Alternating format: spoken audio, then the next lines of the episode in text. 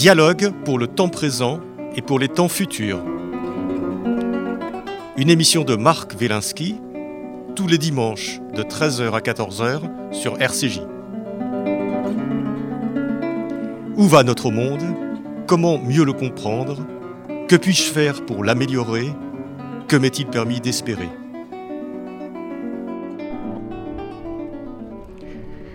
Le progrès et tout ce qui va avec, apparemment, c'est fini. Le temps des funérailles est arrivé. La crise épidémique en a offert une démonstration éclatante. La cinquième puissance du monde s'est trouvée démunie des équipements sanitaires de base.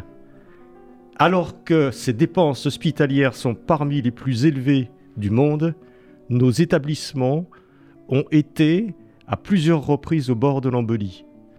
Son industrie pharmaceutique était aux abonnés absents pour les vaccins.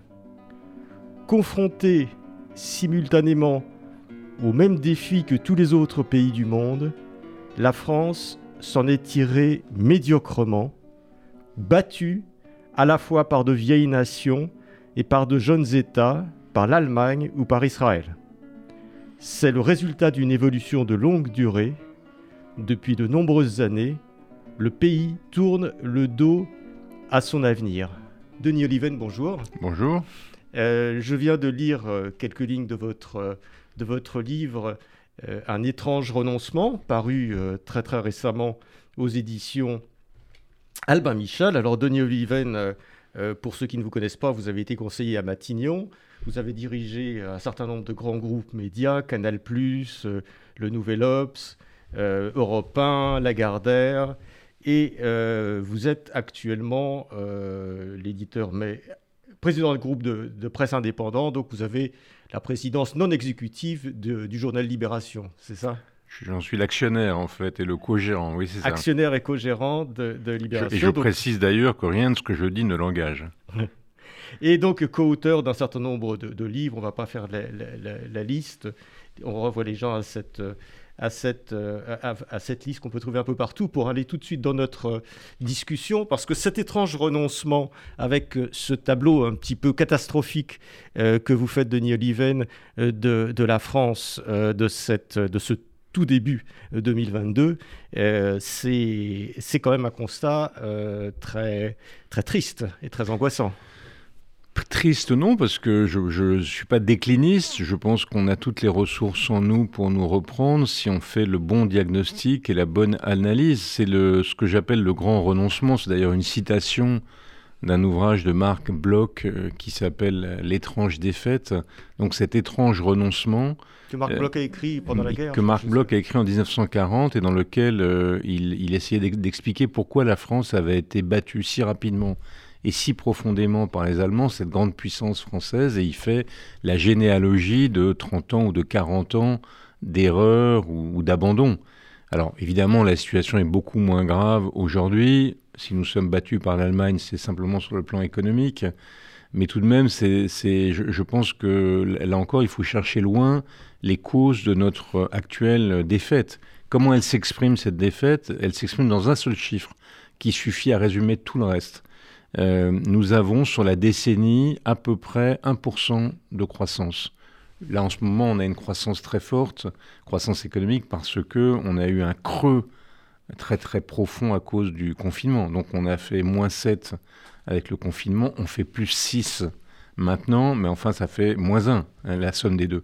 Donc, on a 1% de croissance sur la décennie, euh, notre décennie actuelle. 1% de croissance, c'est le chiffre que nous avions euh, à la fin du, du 19e siècle, avant les grandes révolutions industrielles, scientifiques, techniques qui nous ont permis d'avoir la richesse et le bien-être qui est le nôtre aujourd'hui. Et donc ma question c'est comment nous sommes-nous laissés entraîner dans une situation dans laquelle nous n'avons plus de croissance? Parce que plus de croissance, euh, c'est, enfin moins de croissance en tous les cas, c'est plus de chômage, c'est moins de pouvoir d'achat, c'est moins de ressources pour les services publics, c'est plus d'impôts, c'est moins de capacité à intégrer les immigrés. Et vous voyez que par ma liste, j'ai fait la somme de toutes les crises que nous traversons ces dernières années. Le chômage, c'est la situation des jeunes dans les banlieues.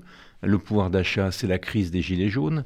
Les impôts, c'est le ras-le-bol fiscal. Les ressources pour les services publics, c'est la crise des fonctionnaires. Et la faible capacité d'intégrer les immigrés, c'est la crise identitaire dont notre campagne euh, présidentielle fait la démonstration. Donc, c'est le cœur du, drame français, et si on ne comprend pas ça, on ne peut pas trouver d'issue. En revanche, si on comprend ça, on peut trouver des issues. Mais dans ce, dans ce terme, euh, un étrange renoncement, euh, euh, Denis Oliven, il y, a, ce terme de renoncement comme s'il y avait une, volonté quelque part ou, une fatigue ou une envie de plus se battre. Parce que ce grand renoncement, vous le dites, c'est le renoncement à la, croissance. Euh, euh, et comme si c'était quelque chose de volontaire. On s'était dit, bon, finalement, la croissance, on n'en a pas besoin. On va se mettre, euh, on va faire autre chose, on va faire différemment. Alors, je ne crois pas qu'on s'est dit de la croissance, on n'en a pas besoin, mais en revanche, oui, je pense qu'il y a eu un renoncement qui est conscient ou inconscient, mais qui est d'une certaine manière volontaire. Les grands historiens de l'économie ont montré que la croissance, ça n'est pas d'abord une affaire matérielle pourquoi est-ce qu'il y a eu ce miracle à la fin du 19e avec la révolution industrielle euh, qui a fait que l'humanité est rentrée dans une phase d'enrichissement comme elle n'en avait pas connu depuis son origine? À la veille de la révolution industrielle, on a à peu près la même richesse collective qu'au Moyen Âge. Et tout à coup, tout change. Qu'est-ce qui s'est passé? Ce n'est pas les conditions matérielles, ce sont des conditions intellectuelles, morales, spirituelles. C'est la révolution des Lumières, c'est une certaine idéologie qui s'est répandue dans la société en faveur du progrès, en faveur de l'accomplissement individuel, en faveur de la liberté, en faveur du travail. Et donc ce sont ces valeurs qui ont fondé finalement, qui ont rendu possible la révolution industrielle. Et mon hypothèse, c'est que nous, les Français, et en particulier la gauche, je vais y revenir, c'est ma famille, mais elle, a une responsabilité immense dans la situation dans laquelle nous sommes, parce qu'elle exerce sur la société française, enfin elle exerçait un magistère très influent au cours des 30 ou 40 dernières années, et la gauche a renoncé aux valeurs qui fondent euh, la croissance. Les socialistes nous ont brouillés avec le travail, euh, la France insoumise, pour aller vite, nous a brouillés avec l'entreprise, avec l'investissement. Euh, les écologistes nous brouille avec le progrès technique et cette nouvelle gauche euh, multiculturaliste, enfin la gauche qu'on appelle woke aujourd'hui, même si le terme est impropre, euh, la gauche décoloniale, nous brouille avec l'idée du mérite, de l'ascension individuelle. Pourquoi? Parce qu'elle considère que chacun est assigné dans sa race, euh, dans son origine. Donc on voit que les... et, si on prend notre histoire récente, on voit comment ça s'est traduit concrètement. Au moment de la montée euh, du chômage, du début de la montée du chômage à la fin des années 70, quelle a été la réaction de la gauche? Elle n'a pas dit, puisqu'on a trop de chômage, il faut plus d'activité. Non, elle a dit, il faut partager le travail. Et voilà comment nous nous sommes trouvés avec euh, être le pays euh, le riche qui travaille le moins en nombre d'heures par habitant. Au moment où le système éducatif a commencé, sous l'effet de sa démocratisation, à, freiner, enfin à, rencontrer des difficultés, qu'est-ce qu'a fait la gauche? Elle a massifié, elle a moyenné, au lieu de faire ce qu'ont fait d'autres pays, c'est-à-dire concentrer son attention euh, aux élèves les plus en difficulté qui sont souvent ceux qui viennent des milieux sociaux les plus défavorisés. Résultat des courses, nous avons, d'après l'OCDE, le système scolaire qui non seulement est parmi les moins performants du point de vue académique, mais surtout le plus injuste socialement. Le pays de Ferry, de, Jules Ferry, a fabriqué le système scolaire le plus injuste socialement, qui reproduit les inégalités. Et maintenant, nous sommes confrontés à la question angoissante du climat, euh, du réchauffement climatique. Et quelle est la réaction de nos écologistes et avec eux d'une partie de la société? Ça n'est pas de dire il faut absolument investir dans l'innovation pour relever ce défi. Non, ils disent il faut qu'on arrête la croissance. Quel est le meilleur moyen de... Vous avez mal au poumon, j'ai une bonne nouvelle, vous allez arrêter de respirer. Donc euh, vous voyez bien qu'à chaque carrefour, au cours des... Donc est-ce que c'est volontaire? C'est pas volontaire, mais on fait des choix, notamment la gauche, fait des choix absurdes euh, qui nous conduisent au résultat inverse de ce qui était son, programme génétique, disons.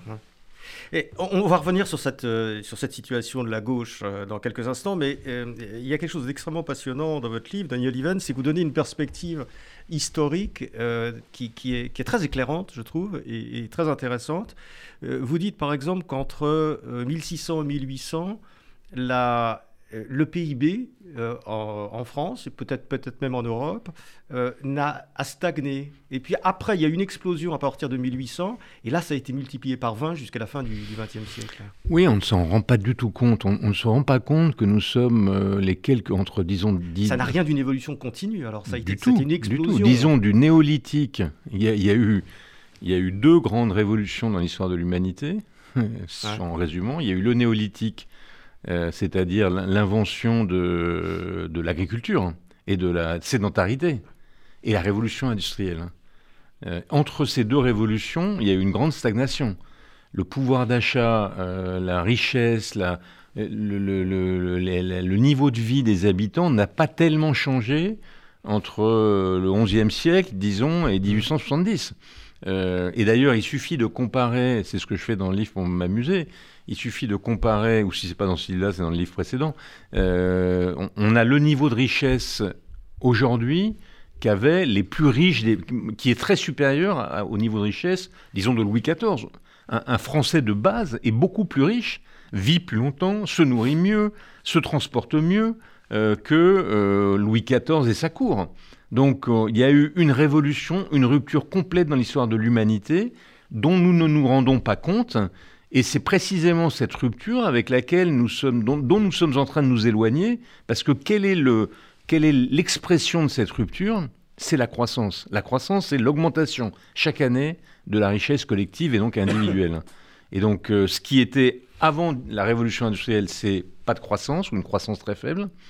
Nous avons connu depuis la révolution industrielle et surtout depuis 1945 euh, une croissance phénoménale. Et maintenant, nous sommes en train de renouer avec la faible croissance. Et certains même voudraient, quelle folie, par esprit de frugalité et, lutte pour un monde meilleur, nous convaincre euh, d'en finir avec la croissance, c'est-à-dire pour, sauver la société, il faudrait détruire euh, pour sauver la planète, pardon, il faudrait détruire notre, société. Mais à quel moment ça a commencé, Daniel Oliven, cette, euh, cette fin, cette décroissance de la croissance, si je peux dire euh, à, quel moment est-ce que vous situez ça? Parce que les années, la fin du XXe siècle était encore une période de forte croissance. Oui, on voit, on voit. Alors c'est un mouvement mondial. Hein, c'est pas, c'est une maladie mondiale pour les pays riches dont la France a une, la France est surinfectée mais c'est une maladie elle a mondiale. une forme plus grave. Voilà, elle a formé une, forme beaucoup plus grave. Pourquoi?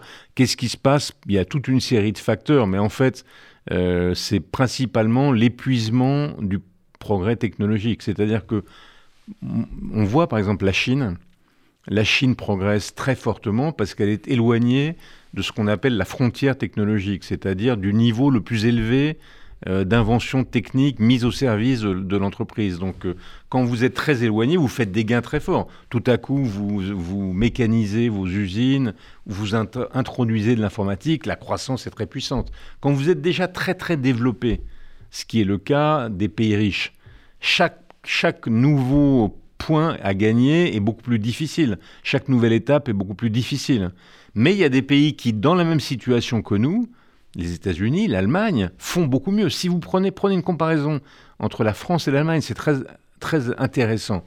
On vient de, célébrer, ou de, pour, la, pour la plupart, mais ou de déplorer, euh, enfin peu importe, on, on, c'est la fin euh, de l'ère Merkel. Elle a, elle a régné, entre guillemets, en Allemagne pendant 15 ans. Au cours de ces 15 ans, euh, si vous comparez la situation de la France et de l'Allemagne, l'Allemagne a une croissance de la richesse par habitant trois fois supérieure à la nôtre. Trois fois supérieure à la nôtre. Son chômage a été divisé par deux, il est la moitié du nôtre. Sa dette en proportion du PIB est la moitié de la nôtre. Donc vous voyez que cette différence de rythme a un effet très très puissant sur la société. Résultat des courses, vous avez comparé le débat électoral post-Merkel et le débat électoral que nous avons en France. En Allemagne, on n'a pas eu d'extrême, ni d'extrême gauche, ni d'extrême droite d'ailleurs. On n'a pas eu le phénomène Zemmour, mais on n'a pas non plus Mélenchon. Euh, et euh, sans comparer les deux. Euh, et il y a eu un débat très apaisé entre des sociaux-démocrates et des démocrates chrétiens, avec un parti écologiste extrêmement responsable, rien à voir avec la radicalité du débat français. Et donc, le, je, sais bien que la croissance ne résout pas tout, mais l'absence de croissance détraque tout. Mmh. Et quand un pays a plus de croissance, plus de richesse, plus de redistribution, ces débats sont plus apaisés. Mais alors cette croissance, euh, Daniel Even, quand on vous lit, euh, on a, on a l'impression que c'était une espèce de, de force presque biologique, que c'est que c'est une espèce d'élan. Vous parlez d'élan ou d'élan vital à un moment donné, c'est un petit peu ça. Euh, donc, ce que vous décrivez en France, particulièrement à notre époque, donc cette croissance qui est en, en, diminution, voire en, maintenant quasiment à zéro, euh, c'est une espèce de... En gros, c'est quoi? C'est une espèce de fatigue? C'est une espèce de, euh, parce que vous dites aussi, d'un autre côté, il n'y a plus d'innovation technologique, ce qui est assez contre-intuitif, parce qu'on a l'impression qu'il se passe des choses tous les jours. Mais vous, dites, depuis 20 ans ou 30 ans, finalement, des innovations technologiques marquantes, il n'y en a pas tant que ça. Globalement, il y a un ralentissement des innovations technologiques. On a connu une vague d'innovations technologiques très très forte euh, euh, disons, il y a une vingtaine d'années, notamment avec la double irruption du numérique et des nouvelles technologies, enfin la nouvelle biologie, elle continue de produire des effets parce que ces inventions de rupture ont maintenant des applications. Donc tous les jours, on invente de nouvelles applications. Elles sont loin d'avoir achevé leurs effets. Mais c'est vrai qu'on n'a pas eu euh, on n'a pas de nouvelle révolution industrielle. Le, numérique a été une nouvelle révolution industrielle, comme l'avait été euh, l'électricité, la vapeur. Donc là, on n'a pas de nouvelle révolution industrielle, euh, mais elles produisent encore leurs effets. Alors par ailleurs, mais ça, on ne peut rien y faire. Je veux dire qu'il faut, on peut pas forcer les choses. Il y en aura peut-être, mais on... peut y faire. Alors on peut rien y faire, si, parce que donc la croissance, c'est d'abord l'effet de l'innovation technologique. C'est là que là, c'est le moteur. En fait, pour qu'il y ait de la croissance, il faut du travail, il faut du capital et il faut de l'innovation. Euh, donc, euh, si vous avez du capital et du travail, mais que vous n'avez pas d'innovation, vous stagnez. donc, euh, l'innovation est le facteur clé de la croissance mondiale et de la croissance française en particulier. Sur ce terrain, la France est plutôt plus mal. c'est l'un des éléments de sa faiblesse elle est plutôt plus mal euh, disposée que certains de ses concurrents. Nous sommes dans le classement mondial des pays innovants. Nous étions le 12e, nous avons franchi une étape cette année, nous sommes les 11e. Les 11e, ça veut dire qu'en Europe, euh, il y a plein de petits pays qui sont devant nous. La Suisse, la Suède, je ne parle, même pas de l'Allemagne. Parce qu'ils sont globalement, tous les Européens sont dans la même situation face à la, à la, au, problème de l'innovation technologique. Mais tous les Européens n'ont pas réagi de la même manière. Quand vous voyez, par exemple, les sommes que l'Allemagne consacre à sa recherche et au développement, c'est un point de PIB de plus que nous. Si vous regardez ce que la Suède consacre euh, à son université, c'est beaucoup plus que nous. Donc nous, nous avons un modèle dans lequel nous nous sommes détournés de ces questions essentielles au profit d'autres sujets. Je vous donne un exemple qui va peut-être choquer tout le monde, mais euh, on a, euh, par rapport à l'Allemagne, on consacre 3 points de PIB de plus à nos retraites que les Allemands, qui sont pourtant un pays plus âgé que nous. Donc légitimement, ils pourraient consacrer plus de points à leur retraite que nous. Mais nous, nous avons laissé s'installer un système de retraite inefficace, enfin en tout cas pas, pas, pas justifié, pas optimal, et qui fait qu'on consacre 3 points de PIB à nos retraites. On serait infiniment mieux inspiré euh, de, consacrer 3 points de PIB à notre innovation. Euh, Pourtant, c'est ce qu'arrête pas de dire Macron. mais Macron n'a pas toujours tort. Il, dit toujours, bah oui, la retraite c'est bien, mais je préfère le travail, je préfère l'innovation, etc. Oui, mais encore faut-il le faire, il suffit pas de le dire. Euh, mais oui, en effet, la, la réforme des retraites, qui est, on pourrait avoir un système, quand on fait la combinaison entre le fait que on est, pourquoi est-ce qu'on est l'un des pays qui en nombre d'heures par habitant travaille le moins des pays riches, le moins. Hein. on travaille 600 heures par an et par habitant en moyenne, euh, alors que les Allemands travaillent 700 heures, que les Américains travaillent 800 heures, que je ne parle pas des Coréens euh, qui travaillent plus de 1000 heures. Pourquoi? D'abord parce que euh, on a moins de jeunes sur le marché du travail. Par exemple, l'apprentissage est moins développé chez nous que chez les Allemands.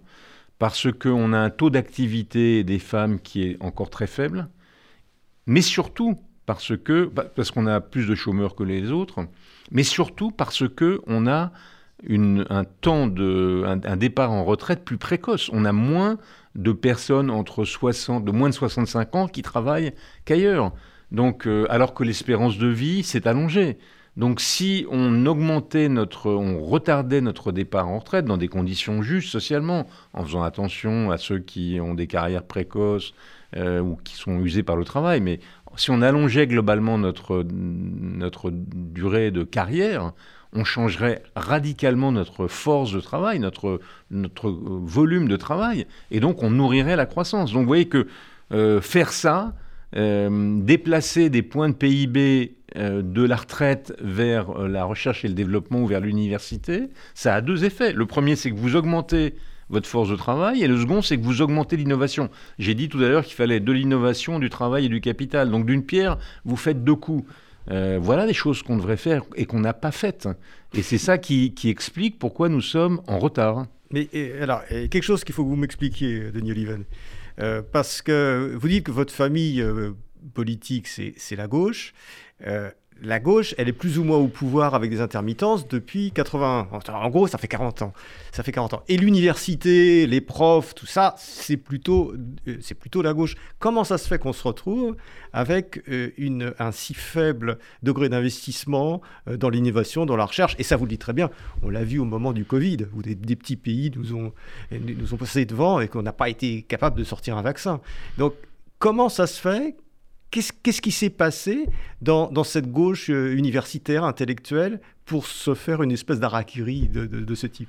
Ben, c'est ce que j'essaie de comprendre dans ce livre, et c'est vrai que quand on compare avec le cheminement intellectuel qu'ont fait d'autres gauches en Europe, notamment celle qui, euh, moi, me fascine, qui est la gauche scandinave, qui a finalement inventé la social-démocratie euh, au début du XXe siècle et qui l'a transformée radicalement au tournant du XXe, donc qui a manifesté une capacité euh, intellectuelle absolument remarquable. Nous n'avons pas fait ce chemin et nous, nous avons notre gauche a cessé d'être progressiste, elle est devenue conservatrice.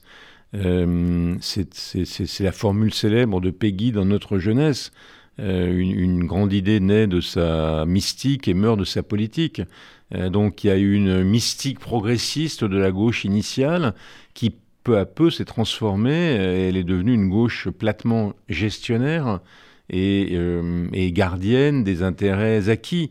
Elle a perdu cette force de transformation qui aurait dû être euh, son, totem. Euh, parce que au fond, si, on essaie de simplifier, de résumer, qu'est-ce que c'est C'est quoi la gauche? C'est la force politique qui considère que la mère des batailles, c'est la lutte contre les inégalités.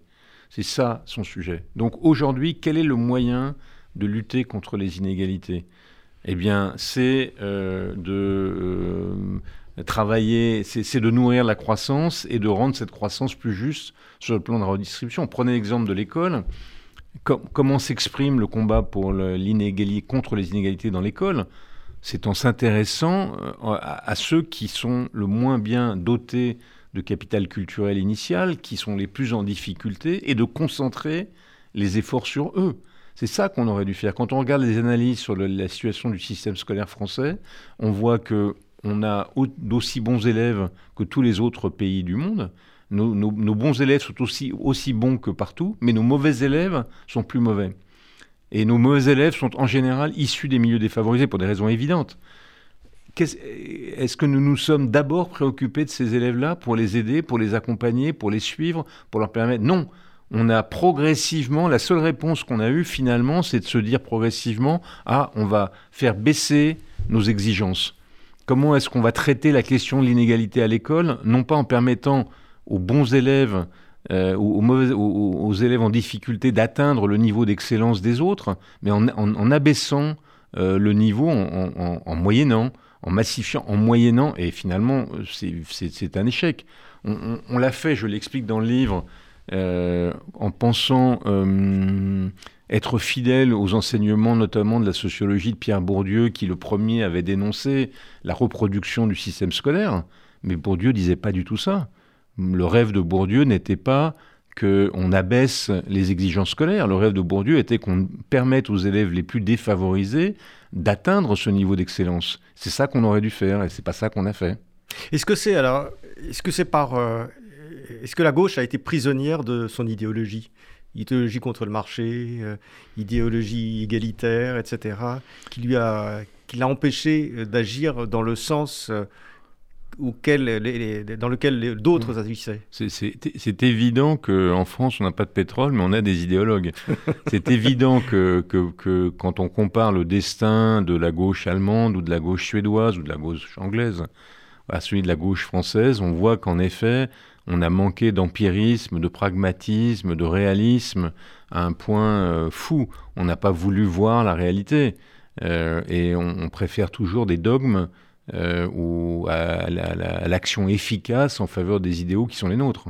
Et c'est pas ce que la gauche est en train de payer euh, maintenant, d'une certaine façon, euh, avec l'état de déliquescence dans lequel elle se trouve ah, bah, moi, je dans cette période électorale. Ah, moi, je, mais, bon, évidemment, chacun voit midi à sa porte, mais moi, je suis persuadé que si la gauche, au lieu d'abandonner le terrain de la croissance et du progrès, en avait fait son drapeau, si elle s'était entièrement consacrée à euh, travailler davantage, investir davantage, innover davantage, mais en même temps euh, permettre aussi la réussite individuelle et du même coup nourrir par la richesse qu'on aurait ainsi créée euh, plus de pouvoir d'achat, plus de redistribution, plus de services publics, ou en tout cas des services publics plus efficaces, eh ben, on serait pas du tout dans la, elle serait pas du tout dans la situation dans laquelle elle est, c'est-à-dire à représenter euh, un petit 30% des suffrages. Euh, c'est, je, pense que, que, et, plus elle, le, drame, c'est que plus elle se réduit comme peau de chagrin, et plus elle se radicalise. il y a un effet d'entraînement qui elle se radicalise, dans, dans, dans, ses positions idéologiques. Elle est de plus en plus euh, de plus en plus hostile à la croissance, de plus en plus euh, hostile au mérite individuel, de plus en plus anticapitaliste, et c'est ça qui l'éloigne progressivement du peuple. Alors il y, a une... Euh, idée qui, court dans tout votre livre d'Unileven, hein, je rappelle, Un étrange renoncement, édition Albin Michel, c'est qu'on ne fait pas assez confiance finalement à l'intelligence humaine. On est défiant vis-à-vis de l'intelligence humaine, alors que dans l'histoire, l'intelligence humaine, la technologie, etc., a montré qu'on arrivait à se, à se tirer de certaines situations de façon parfois extraordinaire. On voit bien d'ailleurs dans la pandémie la rapidité avec laquelle, quand même, on a trouvé des vaccins, avec laquelle la société s'est adaptée. Euh, donc, et, nous, on a l'impression que on fait pas confiance à, cette capacité d'adaptation, de, de, créer de l'étonologie, de, voilà, ce qui fait le, le, sens même de l'homo sapiens, en fait. Je pense que c'est l'immense leçon des deux siècles qui viennent de s'écouler. À la fin du 19e, devant le problème de la malnutrition, euh, Malthus avait dit la seule solution. Ça, vous en parlez de façon lumineuse. Euh, la seule solution, c'est euh, d'arrêter de faire la vilaine chose, si j'ose dire. c'est d'éviter. Il faut arrêter de se reproduire. Donc, quelle était la solution géniale au problème de la, de la malnutrition? C'était d'arrêter la reproduction et la croissance démographique de l'espèce par la chasteté.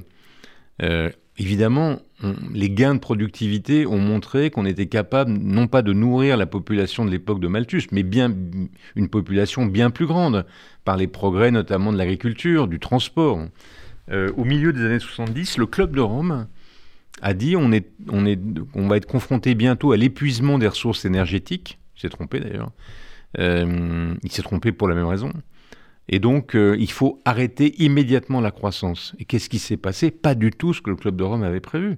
On a là encore les gains de productivité, l'intelligence appliquée à la, technique a permis euh, de réduire la consommation d'énergie d'une part, d'améliorer euh, le, enfin de trouver de nouvelles sources d'énergie. Enfin, on a donc, on a donc oui, parce que vous donnez des exemples d'amélioration euh, dans, votre livre qui sont euh, par des, des, études, des statistiques extrêmement complètes qui montrent que euh, à bas bruit, à bas bruit, je dirais, sans en faire peu à peu, les, moteurs sont de plus en plus propres. Une, voiture, une voiture aujourd'hui qui roule consomme beaucoup moins d'énergie d'essence qu'une voiture à l'arrêt dans les années 70.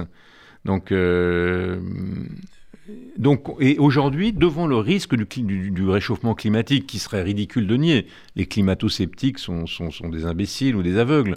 Il n'y a vraiment aucune, euh, euh, aucun doute sur ce risque.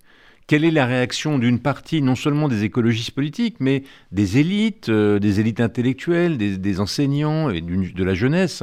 On le voit avec Greta Thunberg. C'est de dire il faut arrêter la croissance. Mais pas du tout.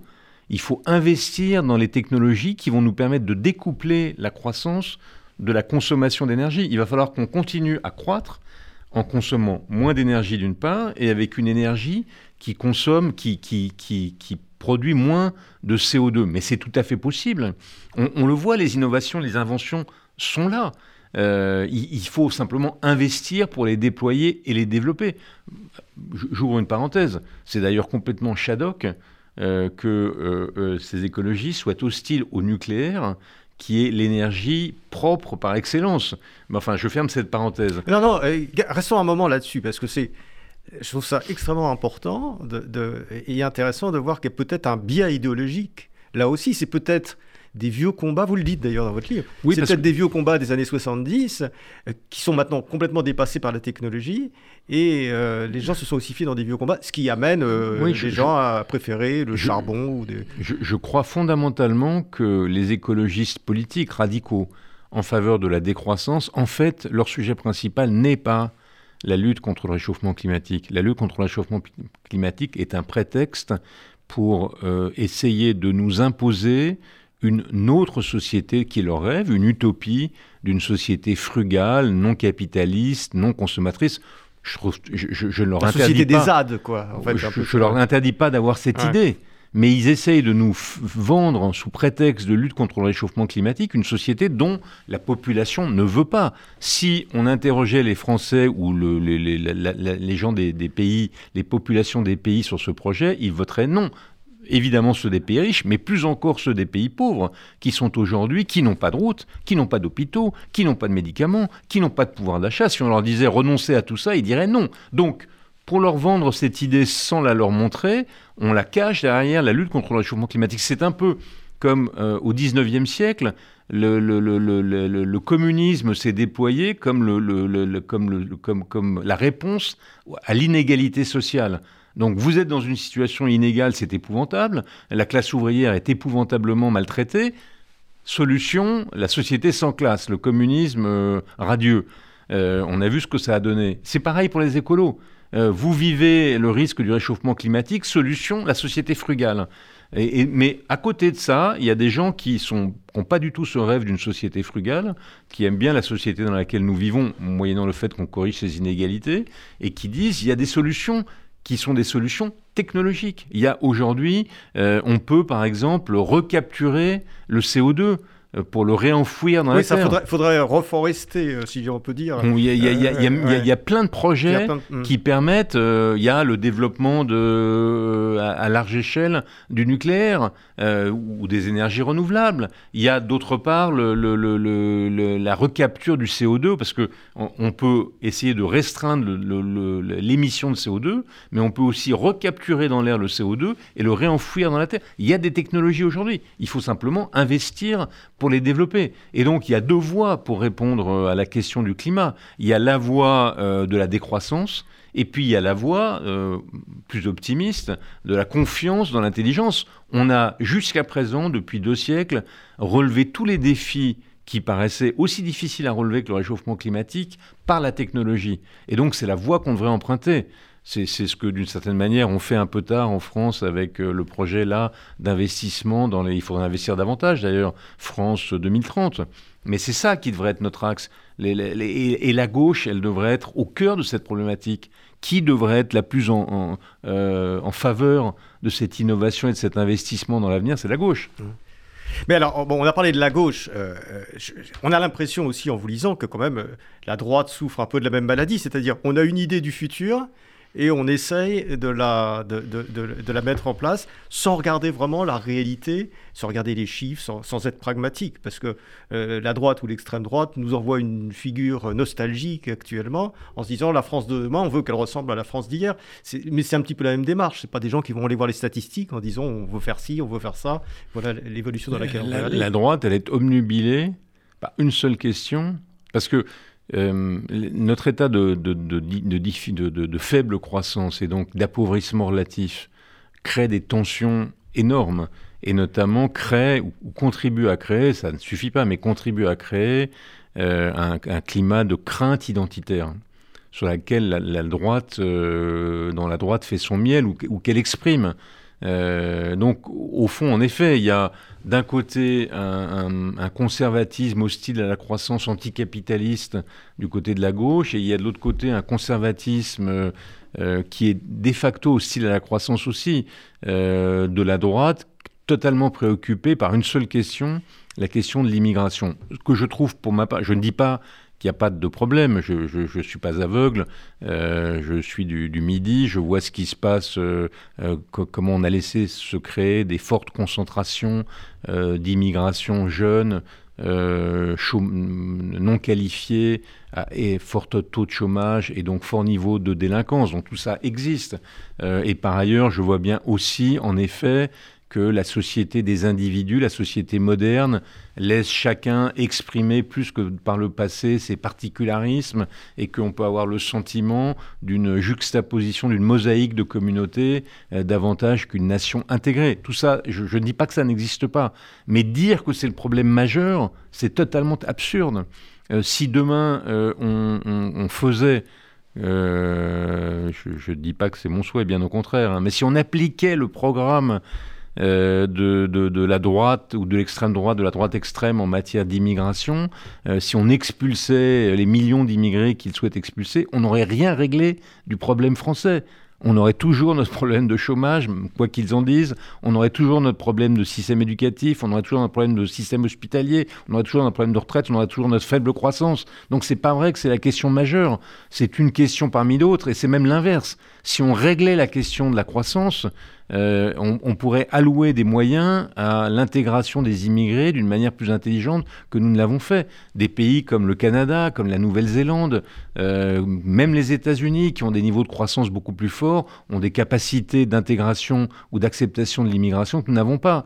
Donc euh, c'est une erreur complète de jugement dans l'extrême droite qui, qui, qui, qui, euh, il y a, d'un côté le malthusianisme euh, de la gauche et il y a de, et de, et de l'autre l'omnubilation de la droite sur un sujet qui ne réglerait rien.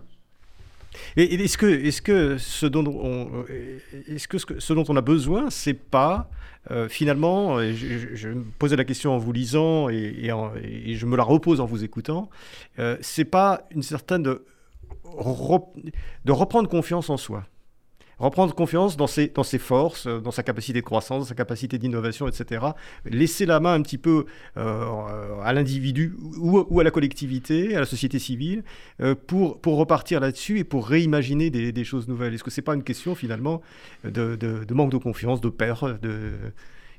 Moi j'ai longtemps cru que, que c'était injuste d'en vouloir à notre personnel politique, qu'on avait le personnel politique qu'on méritait, qu'au fond, euh, les 35 heures, c'est bien le peuple qui l'avait voulu, euh, et qu'on aurait bien tort d'accabler les hommes politiques parce qu'ils ne font au fond que ce que euh, leur mandant leur réclame.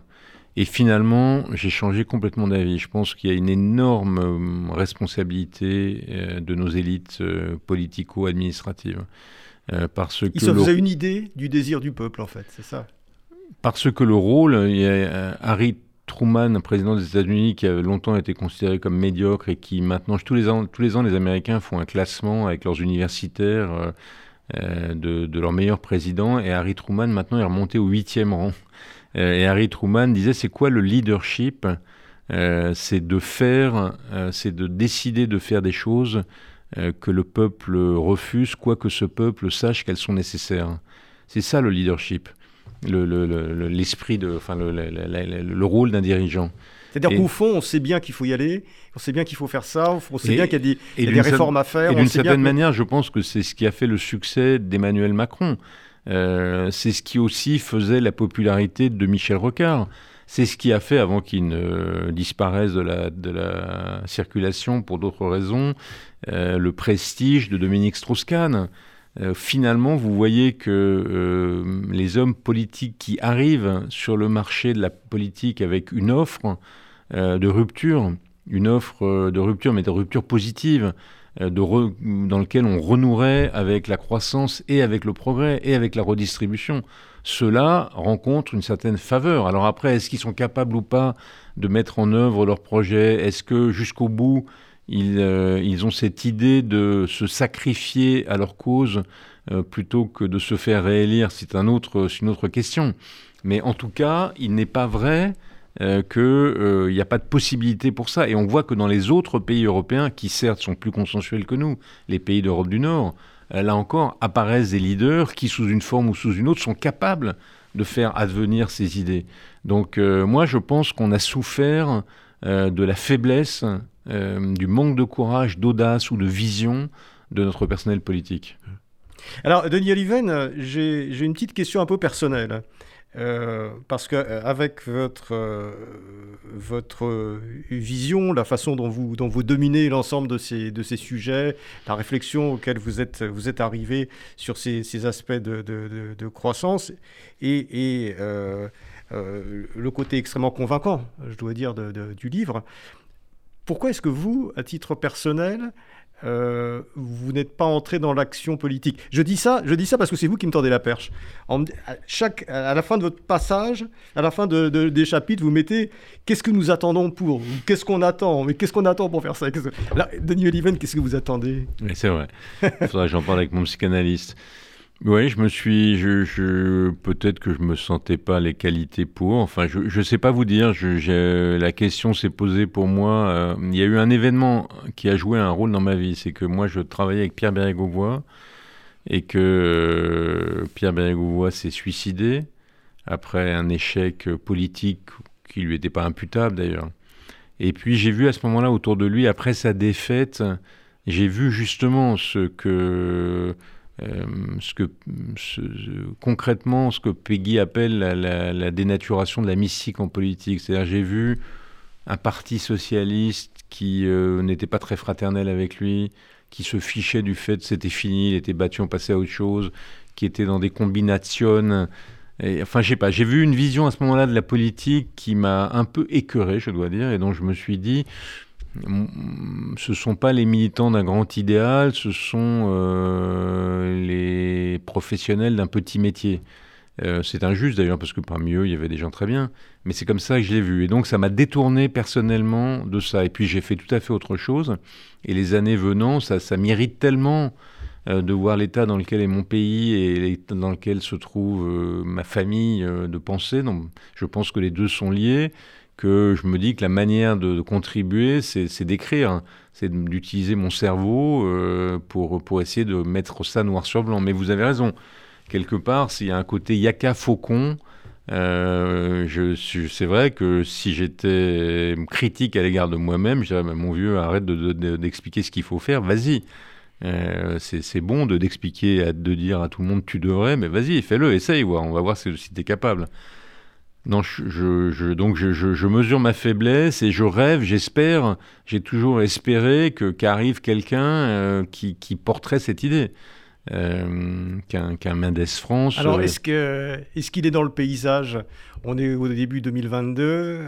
est-ce que période électorale, beaucoup d'idées circulent? Est-ce que, est que dans le paysage actuel, je pense euh, je, sans vouloir dévoiler euh, non, non, des choses, mais est-ce que dans le paysage actuel, il y a des gens qui sont porteurs justement de ce dont nous avons parlé pendant cet entretien, c'est-à-dire de la... Je pense que Emmanuel Macron aurait pu euh, exprimer ça. Il a failli exprimer ça. Alors après, il a peut-être été contraint par, pas trop tard. par des circonstances très difficiles. Mais il, il, aurait pu exprimer ça et je pense que c'était le mandat qu'il avait reçu d'ailleurs. Et, je crois aussi qu'une partie de la déception qu'il a engendrée, même s'il il, a encore un socle très important de gens qui lui sont favorables, et, même si beaucoup de ceux qui sont déçus par lui n'imaginent pas, compte tenu de l'offre politique, de voter pour quelqu'un d'autre. Mais je pense qu'il est, il il il est, il est rentré dans le paysage politique de manière fracassante avec cette idée qu'il allait être euh, euh, l'homme du parti de la réforme. Donc, euh, est-ce que, est-ce qu'il va exprimer ça pour les prochaines élections? En tout cas, en tout cas je, crois et je, sais, je sens, je vois qu'il y a de la place pour ça. Euh, et donc euh, qu'il serait merveilleux que quelqu'un s'empare de cette idée et la porte de ces idées et, les porte à leur terme. C'est d'ailleurs, moi j'ai écrit ce livre pour nourrir le débat au moment où avaient lieu les élections présidentielles, parce qu'il me paraît que cette question de renouer avec la croissance par le travail, par l'investissement, par l'innovation et par le mérite, euh, devrait être la question essentielle, la seule vraie question du débat public. Donc euh, on va voir ce que donnent les prochaines semaines, mais ça me paraît un point clé.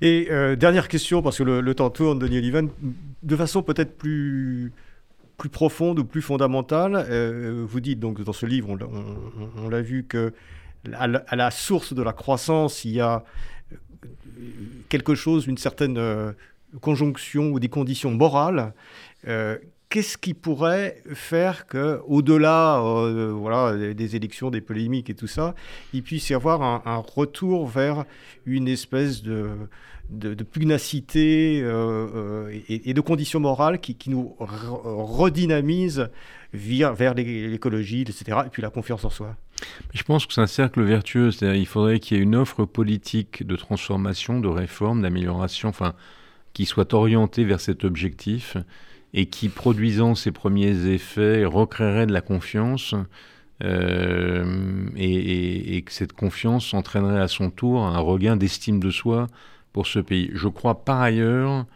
qu'il va falloir qu'on réforme nos institutions parce que euh, il y a un excès de centralisme français. Vous le disiez tout à l'heure, je pense qu'on ne peut plus avoir ce système jacobin euh, ultra concentré entre les mains d'un seul. 50 ans, euh, voire plus, euh, probablement. on n'a pas fait. De, je pense que l'heure est venue. On a, on a eu 200 ans, enfin depuis la Révolution française et même avant, de centralisme, d'abord monarchique et ensuite républicain. Et peut-être que l'heure est venue, dans le cadre de donner de la respiration à la société, l'heure est venue d'une décentralisation profonde, pas une fausse, pas une décentralisation comme on les a faites, c'est-à-dire où l'État cohabite avec les collectivités locales, mais une vraie décentralisation dans laquelle les collectivités locales auraient absolument le pouvoir. Ça, si, parmi les réformes de structure qui me paraissent vitales, il y a celle-là. Oui. D'ailleurs, Denis Oliven, vous donnez des exemples dans votre livre. Hein. Je rappelle euh, Un étrange euh, renoncement, Denis Oliven, paru aux éditions Albin Michel. Vous parlez un peu de la Finlande, de pays comme ça, euh, qui ont des modèles justement décentralisés, et notamment pour l'éducation, ce qui est aussi un peu contre-intuitif, peut-être, mais on, s'aperçoit quand même que la décentralisation de l'éducation est un facteur d'adaptation extrêmement important la décentralisation et puis aussi le, de, donner le pouvoir dans les hôpitaux ou dans les écoles euh, à ceux qui les, qui les animent tous les jours, plutôt que ce soit dans des structures obscures et lointaines. Denis Oliven, merci. Merci à euh, vous. Un étrange annoncement, Albin Michel. À très bientôt. Merci, au revoir.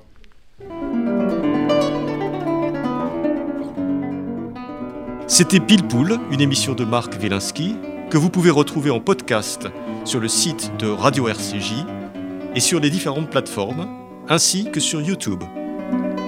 À dimanche prochain, 13h.